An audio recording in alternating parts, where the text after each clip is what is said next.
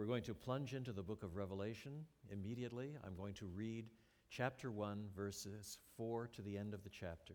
Revelation 1, verses 4 to 20. This is what Holy Scripture says. John, to the seven churches in the province of Asia, grace and peace to you from him who is, and who was, and who is to come and from the seven spirits before his throne, and from Jesus Christ, who is the faithful witness, the firstborn from the dead, and the ruler of the kings of the earth. To him who loves us and has freed us from our sins by his blood, and has made us to be a kingdom and priests to serve his God and Father, to him be glory and power forever and ever. Amen. Look, he is coming with the clouds, and every eye will see him, even those who pierced him, and all peoples on earth will mourn because of him. So shall it be. Amen. I am the Alpha and the Omega, says the Lord God, who is, and who was, and who is to come, the Almighty. I, John, your brother and companion in the suffering and kingdom and patient endurance that are ours in Jesus, was on the island of Patmos because of the word of God and the testimony of Jesus. On the Lord's day, I was in the Spirit, and I heard behind me a loud voice like a trumpet, which said, Write on a scroll what you see and send it to the seven churches to Ephesus, Smyrna, Pergamum, Thyatira, Sardis, Philadelphia, and Laodicea. I turned around to see the voice that was speaking to me. And when I turned, I saw seven golden lampstands. And among the lampstands was someone like a son of man, dressed in a robe reaching down to his feet, and with a golden sash around his chest the hair on his head was white like wool, as white as snow, and his eyes were like blazing fire. His feet were like bronze glowing in a furnace, and his voice was like the sound of rushing waters. In his right hand he held seven stars, and coming out of his mouth was a sharp, double edged sword. His face was like the sun shining in all its brilliance. When I saw him, I fell at his feet as though dead. Then he placed his right hand on me and said, Do not be afraid. I am the first and the last. I am the living one. I was dead, and now look, I am alive forever and ever, and I hold the keys of death and Hades. Write, therefore, what you have seen, what is now, and what will take place later the mystery of the seven stars that you saw in my right hand and of the seven golden lampstands is this the seven stars are the angels of the seven churches, and the seven lampstands are the seven churches. This is the word of the Lord. These spectacular verses spill over with the richest allusions to the Old Testament. The book of Revelation rarely quotes the Old Testament in a large chunk, a handful of times, but scores and scores and scores of times, just about every verse, it makes allusion to one passage or another of the Old Testament. So the more you know your Old Testament, the more you understand the book of John, or the book of Revelation. And in all of these allusions, there is a description of God especially focused on the breathtaking authority and blinding glory of the Lord Jesus. Here we find God in verse 8 speaking, I am the Alpha and the Omega, who is, who was, and who is to come, the Almighty. And then a few verses on, verse 17, Jesus says, I am the first and the last I am the living one.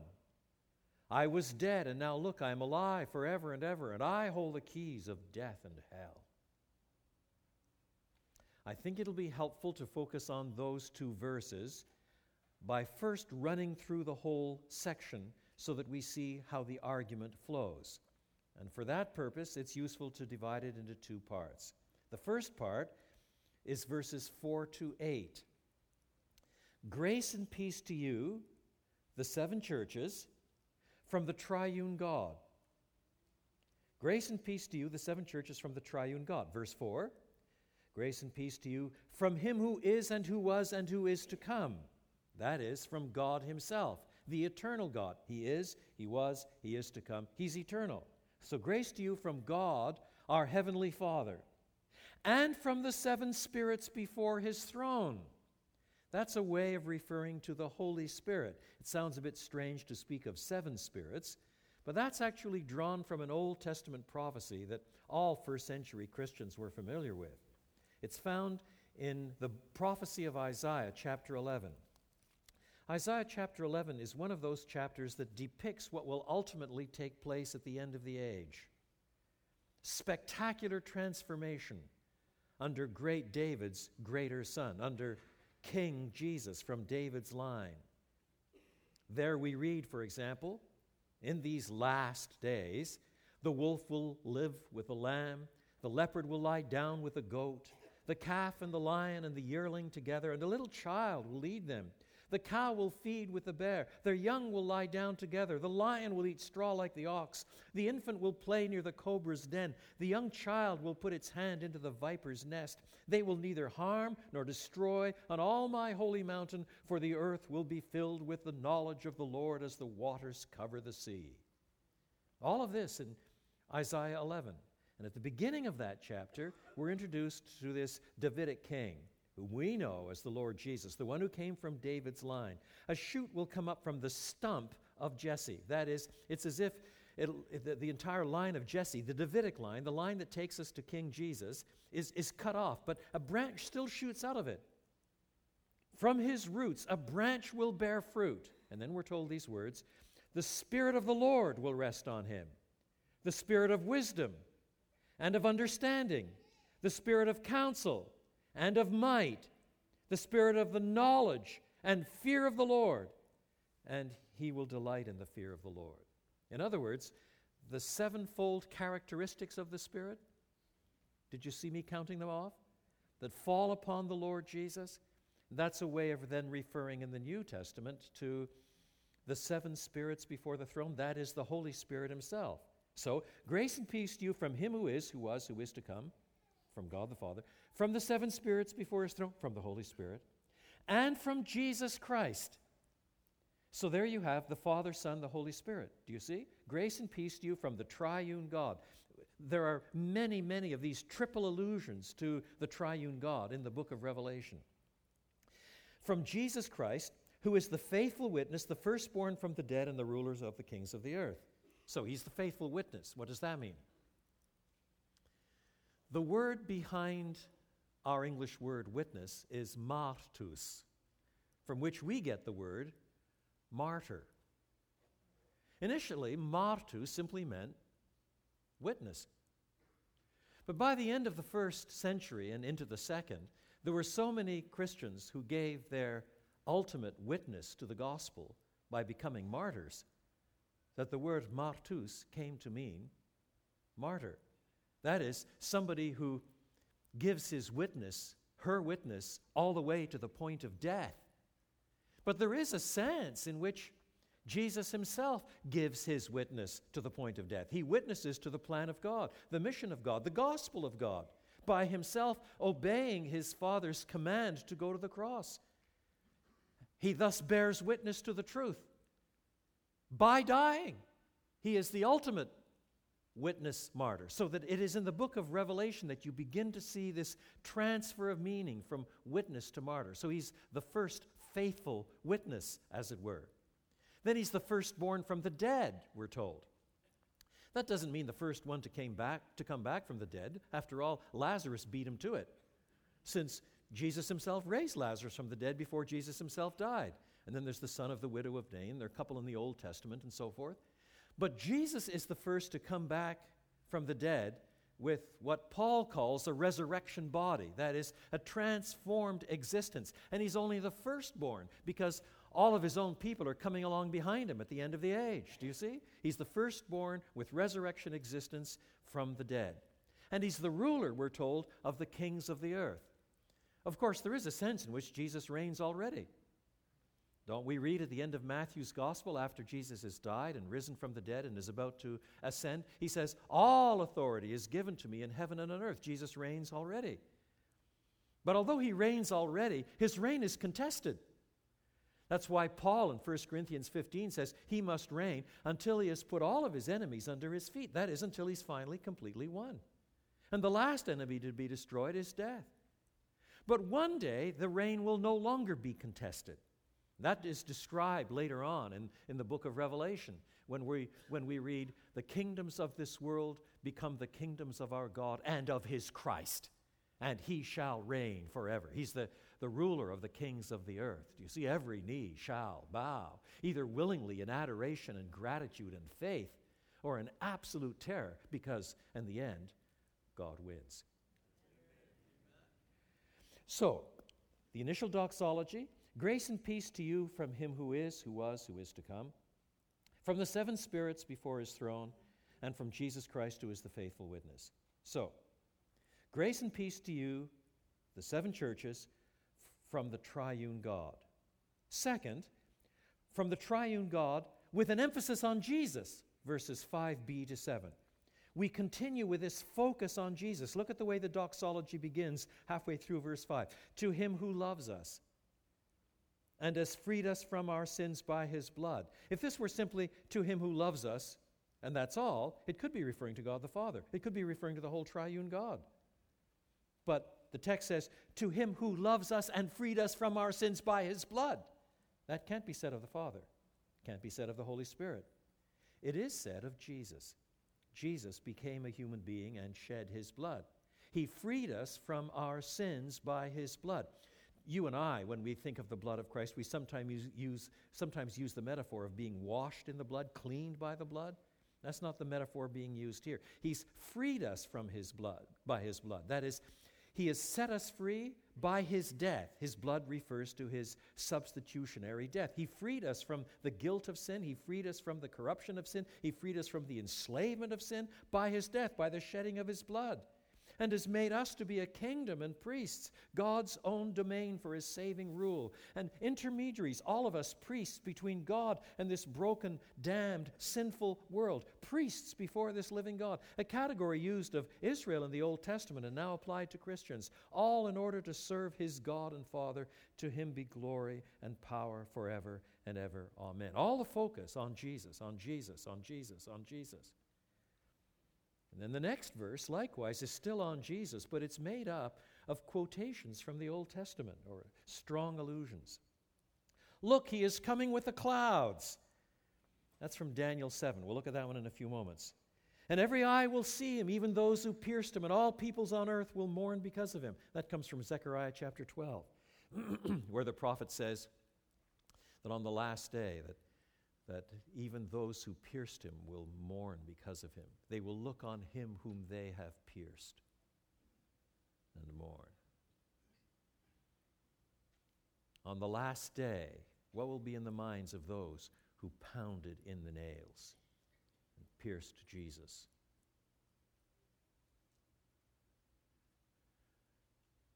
But you see, biblically, theologically, there's a sense in which you and I did that not by being literally there with the spikes, but it was our sins that nailed him there, really.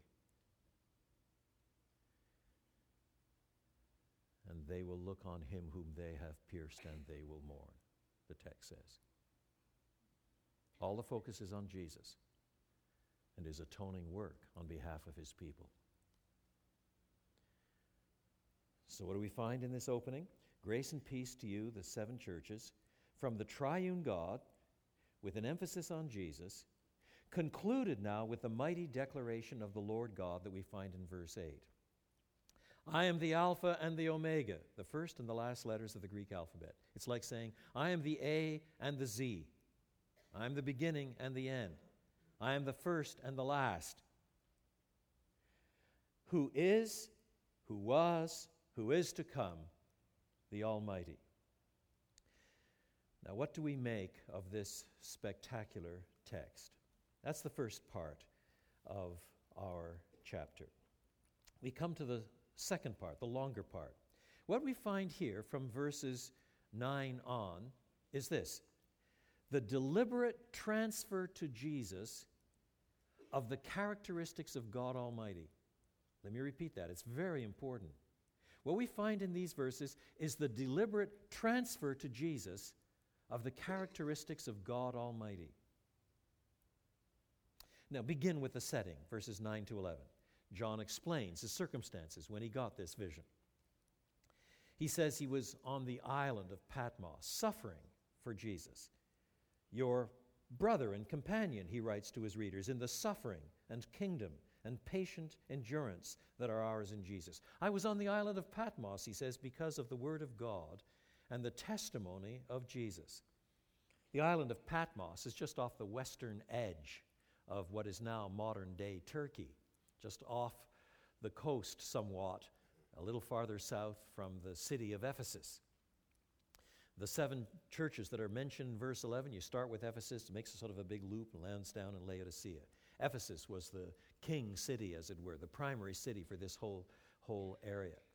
And we don't know the reasons, but apparently John has been banished. Apparently he's become an annoyance to the Roman authorities, and he's, he's banished. At least he's not killed. He's banished, put off island, put offshore on the island, and, and the sea lanes would be guarded, so he couldn't really get back. Whether he was alone there or with a whole community, whatever, but at least in Ephesus, he had all of the freedom to circulate amongst the churches, and letters would go back and forth. On, on, on Patmos, he's effectively silenced and, and, and can't do very much. But there he was on the Lord's day in Patmos toward the end of his life, and he says, I, I was in the Spirit. Exactly what he means by that, we can't be exactly sure. He, he, he, he was somehow so enthralled by the Spirit, that he had some kind of vision. There's a whole series of visions that come through to him in the book of Revelation, ending with the final vision of Revelation 21 and 22. I was in the Spirit, and I heard behind me a loud voice like a trumpet. Now, it wasn't just noise like a trumpet, because there are actually words that this voice articulates.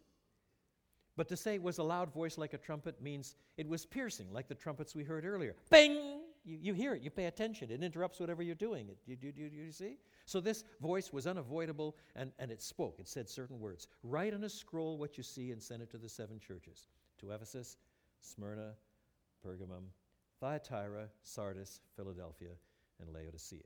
That's the setting. And what's the content of this vision? That's laid out for us in verses 12 to 18.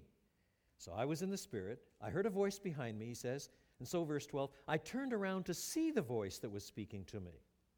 And when I turned, this is what I saw I saw seven golden lampstands, and among the lampstands was someone like a son of man, and so on and so on. Now, the book of Revelation belongs to a genre of literature that we sometimes just call apocalyptic.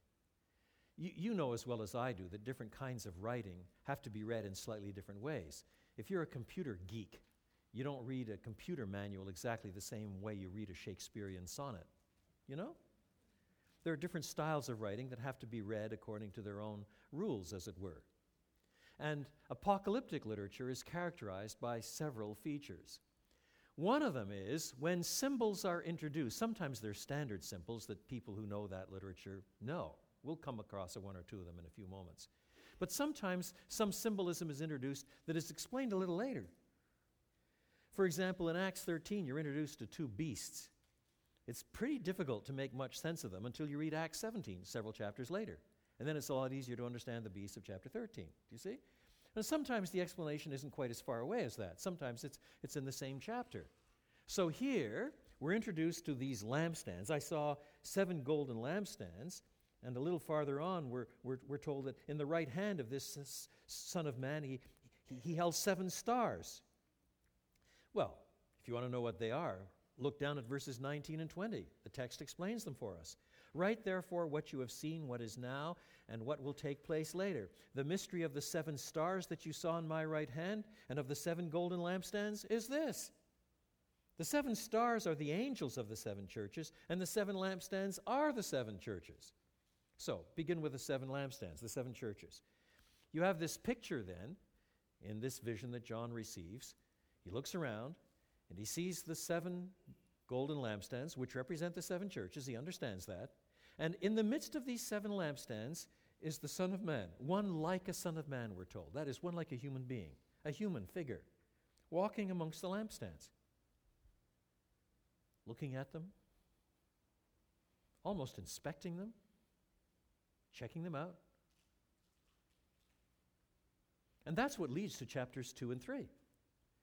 Because in chapters 2 and 3, the exalted Jesus then addresses each of the seven churches individually what they're doing right, where they're falling behind. Some that are suffering and, and good and faithful, like Smyrna, and some that are big and prosperous, but somewhat compromised, like the church in Ephesus, which has lost its first love.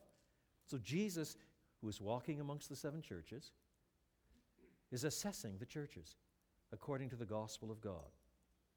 And of course, it's true this same exalted Jesus, by his Spirit, is walking among the churches today, seeing what's going on, assessing, encouraging, rebuking, as he sees everything and evaluates everything according to the gospel of God.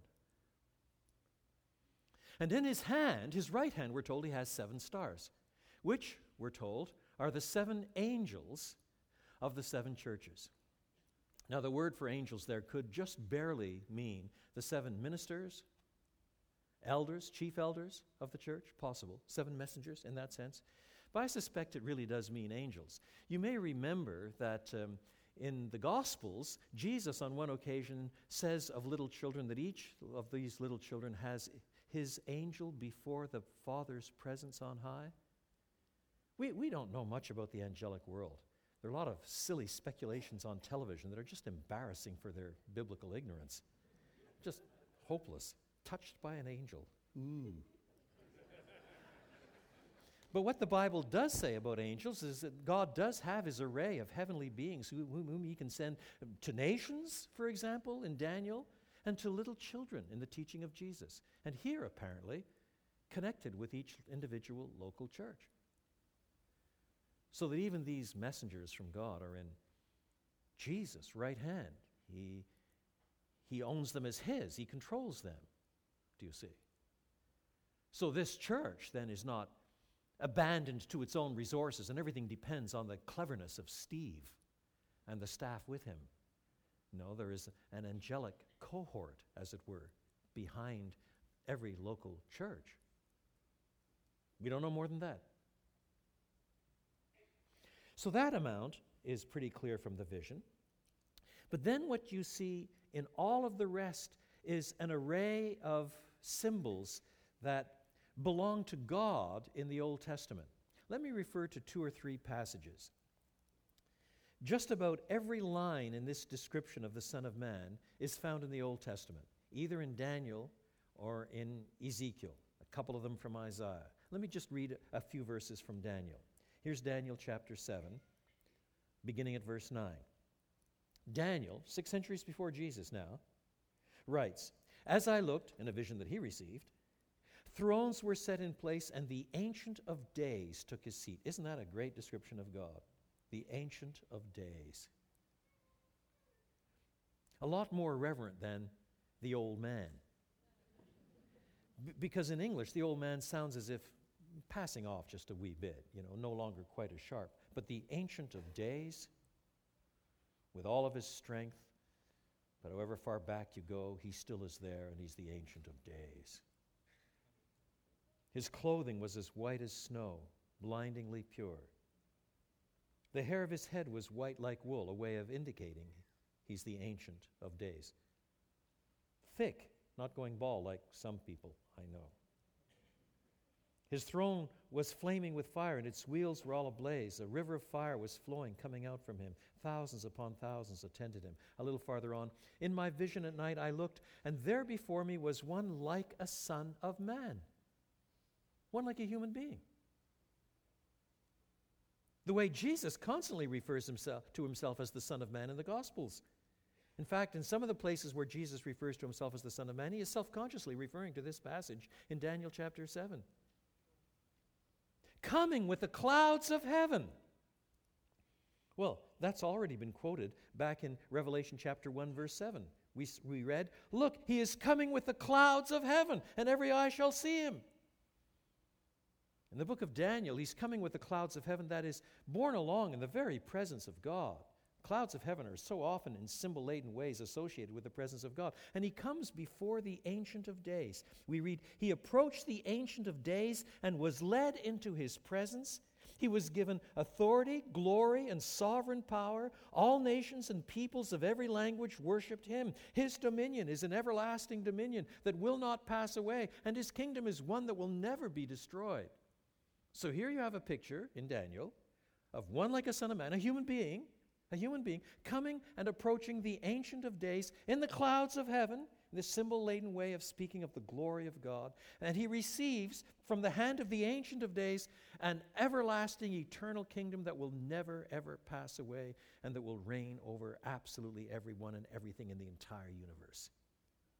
That's the vision of Daniel. Now you come back to this vision here, and what you discover is that the very attributes that Daniel 7 and other passages assigned to God are now assigned to the one like a son of man. They're assigned to Jesus. Excuse me. When I turned, I saw seven golden lampstands, and among the lampstands was someone like a son of man, dressed in a robe reaching down to his feet and with a golden sash around his chest. Later on, a description of God wearing priestly and kingly um, vestments. The hair on his head was white like wool. We just read that for the Ancient of Days.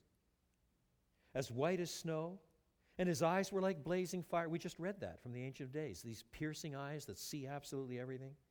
His feet were like bronze glowing in a furnace. We just read that.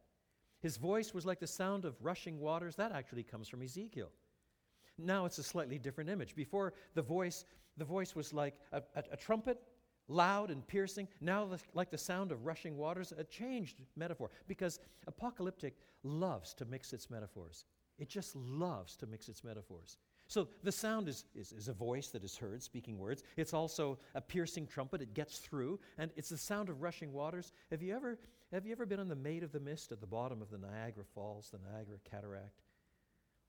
The sound of rushing waters, thundering along, overwhelming, powerful, humbling, and yet somehow not so overwhelming that you can't talk. You can talk to the person next to you and you, you can hear their words, they can hear your words.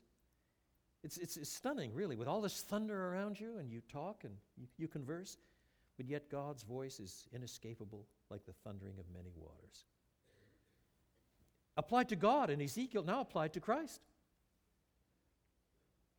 And in his right hand he held seven stars, and so on and so on. In other words, what we find here is the deliberate transfer to Jesus of the characteristics of God Almighty. In other words, it's a way of saying anything you want to say about God, you must say about Jesus. You see, if you have an animal that looks like a horse and runs like a horse and smells like a horse and has the tail of a horse and the mane of a horse and all the attributes of a horse, you've got a horse. you add horns and maybe an udder and a couple of other things. You don't have a horse, and you might have a cow, but you don't have a horse. This is a powerful way of saying whatever attributes you ascribe to God, you must ascribe to Jesus as well. It is a way of stunningly affirming the deity of Christ.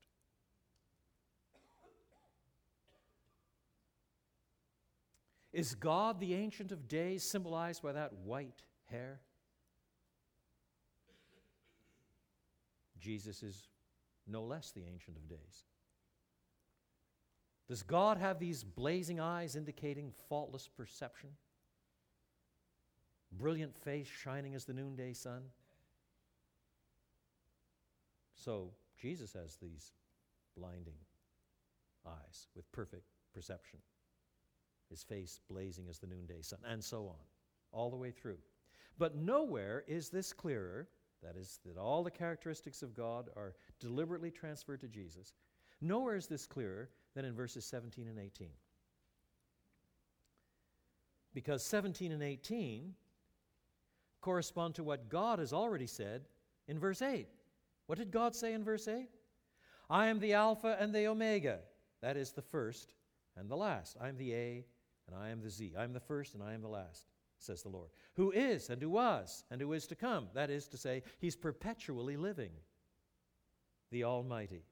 In fact, that's a quotation from the prophecy of Isaiah, Isaiah chapter 44, verse 6, where we read, This is what the Lord says Israel's King and Redeemer, the Lord Almighty. I am the first and I am the last. Apart from me, there is no God. That's verse 8 in our chapter. And now Jesus in verse 17 says, I am the first and the last. I am the living one. That is, who is, who was, who is to come. I am the living one. I was dead, and now look, I am alive forever and ever, and I hold the keys of death and hell. What does this mean? Well, let me begin by what it can't mean. It can't be a question of mere sequence. I'm the first, and then everything comes after that, and then everything else dies out, and then there's still me. I'm the last. Can't be just sequence. It works at the front end, at the beginning end. I am the first. Before anything else was, God was. And the Son of God was God's own agent in creation. Doesn't John say as much in the opening lines of his gospel, the fourth gospel, the Gospel of John? In the beginning was the Word, one of the titles of Jesus. In the beginning was the Word. The Word was with God, God's own fellow. And the Word was God, God's own self, nibbling away at the doctrine of the Trinity. I don't know how you put that together quite. God's own fellow and God's own self. The Word was with God and the Word was God. And then we're told, without Him was not anything made that was made. In other words, all of God's creative activity was done through the agency of the Son, of the Word of God. So everything in the universe that exists, apart from Godness, everything that exists in the universe was made through the agency of the Son. He was the first. And then came the created order. So there's sequence there. God is first. The Son of God is first. He was with God. He was God from the beginning. There was sequence there. But when you get to the other end, the sequence doesn't work. Because it's not as if the Bible speaks of God creating the new heavens and the new earth, and it goes on for 10 billion years and 20 billion years and 46.3 billion years and then quits, and then after that there's just God. That would preserve sequence. I am the first, then there's everything else, and then it stops, and then I am the last. That would preserve sequence. But that's not what the Bible depicts. What the Bible depicts instead is that this new heaven and this new earth goes on as long as God goes on. It goes on forever. In fact, it goes on precisely because of Him, because He creates it and sustains it that is the focus, the locus in which he displays his glory for his own people in a transformed universe with resurrection existence and perfection and no tears and no sin and perfect righteousness and holiness and godliness and God centeredness, world without end, amen. So, how is God the last in that sequence? Do, do, do you see? So, there's sequence at the beginning, but there's no sequence at the end. There's eternity. So, whatever this expression, I am the first and I am the last, means, it's more than just sequence.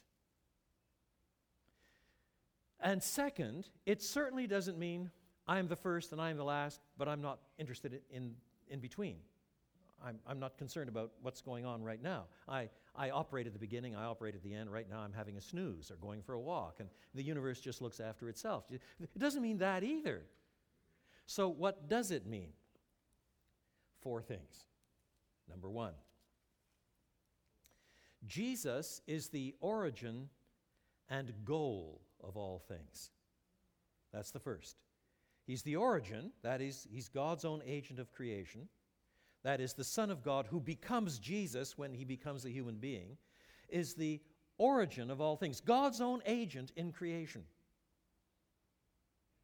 But he's also the goal of all things. That's stated in a lot of different ways in the Bible. For example, Colossians 1:17. This is said of him, all things have been created through him, God's own agent in creation, and for him. That is, for his glory, for his good, for his honor, for his praise. Do you see? The created order is for him. He's the goal. He's the end in that sense, the telos toward which everything moves. Or again in Ephesians chapter 1, verses 9 and 10. We read there that God made known to us the mystery of his will according to his good pleasure, which he purposed in Christ, to put into effect when the times reach their fulfillment, to bring unity to all things in heaven and on earth under Christ. God's whole sweeping plan to bring about a transformed universe under Christ. It's all for him. Do you, do you see? Or again, in Romans 8 29, God's purpose is that we might be conformed to the image of God's Son, that we might be like Jesus. He is, in other words, the goal. He's the end. He's the last toward which we are pressing.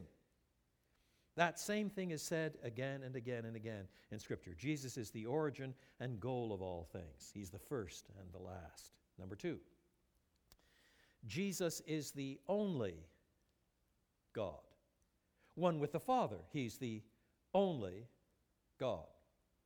That comes out of the fact that this is, of course, as I've already indicated, a quotation from Isaiah chapter 44, verse 6. Isaiah 44, verse 6. Let me read those words to you again. This is what the Lord says Israel's King and Redeemer, the Lord Almighty. I am the first and I am the last. Apart from me, there is no God. Now, Jesus says the same thing. I am the first and I am the last. You pick up the Old Testament allusion and you see right away that it is claiming, apart from me, there is no God. It's an exclusive claim. Now, in the ancient world, of course, there were many gods. In Paul's day, the Greeks and the Romans had thousands of gods.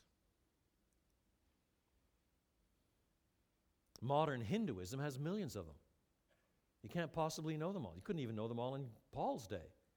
That's why he describes an altar in Athens in Acts chapter 17, an altar erected to an unknown God, in case they had missed one, who might be bad tempered. So let's just offer a few sacrifices to an unknown God, hoping to cover all the bases. Do, do you see, when there are many, many, many gods, you can't possibly give all of your devotion to just one because they operate in different domains, and any one of them can trip you up. You want to make a sea voyage? You offer a sacrifice to Neptune, the god of the sea. Then you get to the other side and you're going to give a lecture, then you offer a sacrifice to Mercury in the Roman world, or Hermes in the Greek world, the god of communication. And maybe you're going to meet your fiancee, so maybe you'll want to get Venus on board. Do you see? And all of these different domains of all of the gods, you see, you, you, you got to keep them all happy. That, that's why, essentially, paganism and polytheism is such a terrifying kind of thing, because you can slip up, and, and, and if you miss one, then they can turn around. They're pretty bad tempered, some of these gods and godlets and goddesses. They're pretty bad tempered. And, and moreover, when you, you, you discover, discover what they're like in the Greek myths, then they're, copulating with their in laws and they're guilty of incest and they hate their parents. And, and, and, and that, that's the life of the Greek and the Roman gods. And you can't trust any of them. You have to please all of them. And you can't devote all of your energy to any of them. But supposing there's only one God.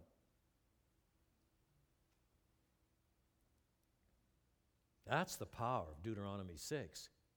Hear, O Israel, the Lord your God, the Lord is one. And you shall love the Lord your God with all your heart and soul and mind and strength. Do you see? That commandment makes sense only once you've assumed there is only one God. Otherwise, it's just plain stupid. You got to spread your loyalty around. But when there's only one God, it's crushingly obvious, disturbingly sinful if we're not doing it. And now Jesus claims with his Father to be that one God. I am the first, and I am the last. Apart from me, there is no God. So these words indicate, first, that Jesus is the origin and goal of all things, and second, he is the only God. Third, he is the living God. And yet, he is the living God via the resurrection. Listen to what the text says again. I am the living one. I was dead. And now look, I am alive forever and ever. The Father couldn't say that. The Father says, I'm the Alpha and the Omega, who is, who was, and who is to come. That is the living one, perpetually living. But the Father never died. The Spirit never died. God can't die. Yet Jesus claims to be God and says, I was dead. And now I'm alive forevermore. How can he say that? He can say that because, as the eternal Son of God, the eternal Son of God, the eternal Word of God became what he was not. He became a human being. In eternity past, the eternal Son of God was not a human being. In that sense, he was not yet the man we know as Jesus. He became what he was not. We call that Christmas. The Word became flesh and lived for a while among us. Emmanuel, God with us. And human beings can die. And Jesus did die. So, Jesus, as the eternal Son of God, could say with his Father, I am, I was, I will be. I'm the living one. But it's not what he chooses to say here. Instead, he points to himself as the God man. And the God man lives after dying. I am the first and the last. And now you're primed to think, so you're alive forevermore. You are, you were, you will be. But he immediately says, and I was dead. And look, I am alive forever and ever. Have you reflected on the fact that King Jesus continues forever not only as the eternal Son of God, but as a human being?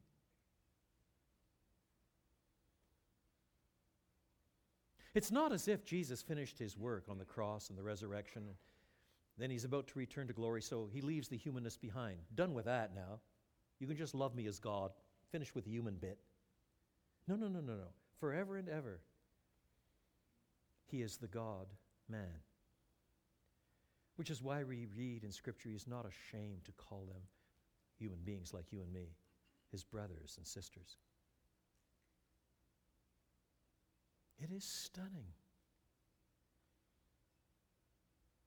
So that when Jesus says he is the living one, he says so not only by virtue of the fact that he is one with God, he says so by virtue of the fact that he became a human being. And as the God man, he died which the Father could not do, did not do, would not do, and rose again and ever lives as the God man. And that's what takes us back then to this initial vote of praise that we read earlier to him who loves us and has freed us from our sins by his blood. So, by his death, he paid for our sins. By his resurrection, we are justified before God. He has made us to be a kingdom and priests. To him be glory forever and ever, for he lives forever and ever. Jesus is the living God, but via the resurrection. And finally, Jesus has the keys of death and Hades, of death and hell. That's the way he ends up his words. I am the living one, the first and the last. I was dead. Now look, I'm alive forever, and I hold the keys of death and hell. Well, there's a sense in which the keys of death and hell belong to God. God is the supreme judge. And, and the eternal Son of God, one with God, has this judging function. He's God. But he peculiarly has the keys of death and hell because, as it were, he opened up hell for us by his death and resurrection. It means we're not all consigned there. There is escape not after you've got to hell, but there is escape not having to go because he redeems countless men and women from every tongue and tribe and people and nation. Do you, do, do you see? He holds the keys of death and hell. He consigns to hell, he frees from judgment by his own death and resurrection. Therefore, he says, Do not be afraid. I am the first and I am the last. So much of this is summarized in an ancient four line poem. It comes from the end of the Puritan era. The language is a little old, but listen closely. He death, in death, laid low. That is, he laid death low by his own death. Made sin, he sin o'erthrew. Bowed to the grave, destroyed it so. And death, by dying, slew.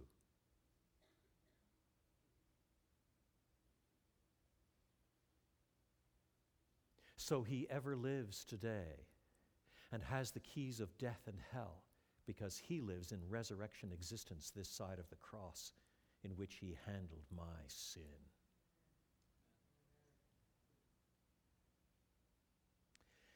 Let human beings build their empires and accumulate their wealth. One day they will die. They will take out exactly what I will take out nothing. And Jesus alone has the keys of death and hell. Let nations rise and fall. Let those who hate persecute the church. Let nations persecute the church. But he who sits in the heavens laughs. Let all know that the resurrected Jesus holds the keys of death and hell. All the empires of this world become one with Nineveh and Tyre, while Jesus controls the keys of death and hell. Let the broken and contrite, men and women among us, aware of their sin and shame and hurt, boldly seek forgiveness and life from him who has the keys of death and hell. Let those who are cast down and who feel the meaninglessness of modern nihilism, the purposelessness of a purely mechanistic, secular worldview in which all of existence is merely bouncing subatomic particles without reference to anything external, without significance. It just happens, and, and, then, and then you die like a dog, and that's it. Let all those who feel this utter purposelessness and helplessness contemplate what life will be like in 50 billion years.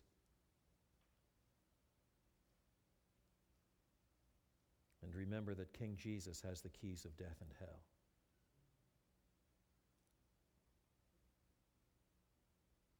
I love a new song recently written by Stuart Townend and Mark Edwards. It talks about Christian hope, hope that we have now, and hope that we have at the end of life. There is a hope that burns within my heart that gives me strength for every passing day, a glimpse of glory, now revealed in meager part, yet drives all doubt away. I stand in Christ with sins forgiven, and Christ in me, the hope of heaven my highest calling and my deepest joy to make his will my home. There is a hope that lifts my weary head, a consolation strong against despair, that when the world has plunged me in its deepest pit, I find the Savior there. Through present sufferings, future's fear, he whispers courage in my ear for I am safe in everlasting arms, and they will lead me home. There is a hope that stands the test of time, that lifts my eyes beyond the beckoning grave, to see the matchless beauty of a day divine when I shall see his face. When suffering cease and sorrows die, and every longing satisfied, then joy unspeakable will flood my soul, for I am truly home. Because we know the one who has the keys of death and hell.